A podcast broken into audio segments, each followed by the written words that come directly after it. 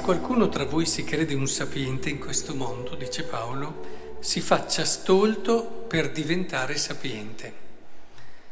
Proviamo a dirlo in un altro modo. La vita è movimento.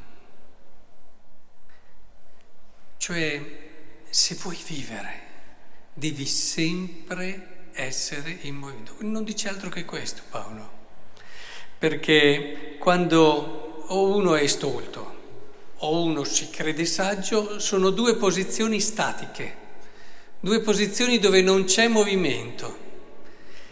Invece chi cammina, ha delle conoscenze, ma allo stesso tempo non si ritiene di essere arrivato, ma continuamente mantiene aperto il cuore a conoscere nuove cose, ad, ad approfondirne altre, non si appoggia solo sulle sue certezze, ma pur avendo quelle si apre per renderle sempre più autentiche, sempre più anche profonde, bene, allora questa persona è la vera saggia perché è in movimento.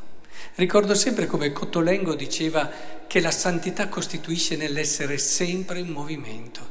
E, e questo credo che sia una caratteristica fondamentale dell'uomo saggio. L'uomo saggio sa che tutto quello che conosce non è altro che il punto di partenza per il passo successivo.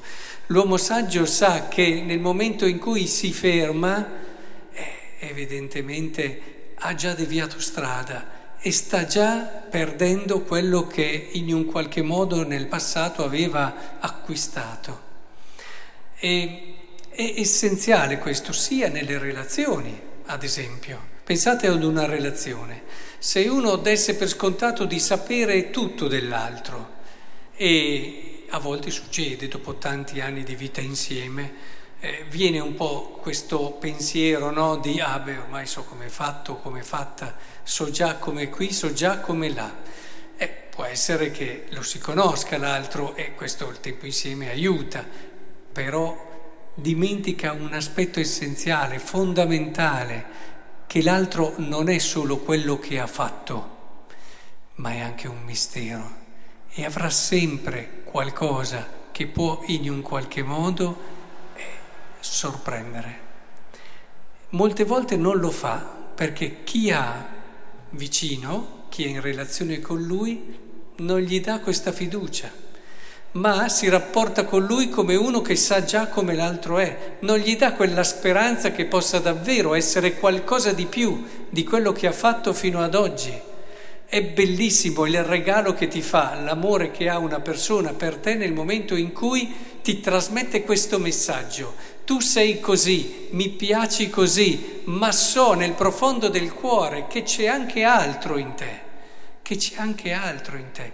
Si esce in fondo da quella situazione e condizione di possesso che in un qualche modo è molto sottile. Sapete che gli antichi ci dicevano che quando uno ama davvero non possiede l'altro, non ci è dato l'amore per possedere l'altro, ma per custodirlo.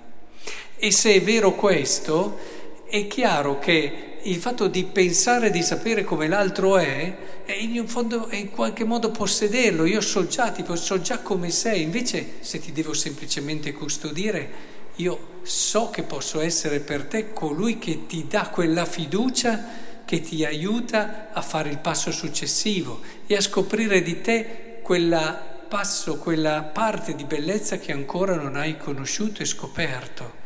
Ecco, Gesù aveva questo stile, del resto l'episodio del Vangelo di oggi è molto è in linea con quello che stiamo dicendo. Pietro avrebbe potuto benissimo basarsi sulla sua eh, supposta sapienza, no? eh, dicendo io sono pescatore più di te Gesù, quindi parliamone un attimo, io capisco il mare più di te, so che dopo aver fatto queste cose, se torno fuori perdo solo tempo. Però ha saputo mettere la sua persona dinanzi a un mistero più grande, ha lasciato una porta aperta, ha lasciato che Dio lo sorprendesse. Ecco, io credo che la chiave della vita sia quella, anche del credente e soprattutto del credente, lasciare una porta aperta a Dio che ci possa sorprendere. E sapete che noi le chiudiamo le porte tante volte perché eh, o abbiamo paura e, e ci dà più sicurezza quello che conosciamo, le chiudiamo perché ci sentiamo di essere già arrivati a, al top secondo noi, di quello che possiamo raggiungere al massimo e quindi anche lì per orgoglio o comunque per stoltezza appunto perché alla fine non immaginiamo e ci chiudiamo in quel basso considerazione che non va bene e che non è certamente la verità di quello che siamo. Ecco, è importantissimo invece capire, capire che Dio se trova una finestra aperta, ci sorprende, ci fa fare un passo successivo. Anche se abbiamo 80 e 90 anni, possiamo ancora fare un passo successivo.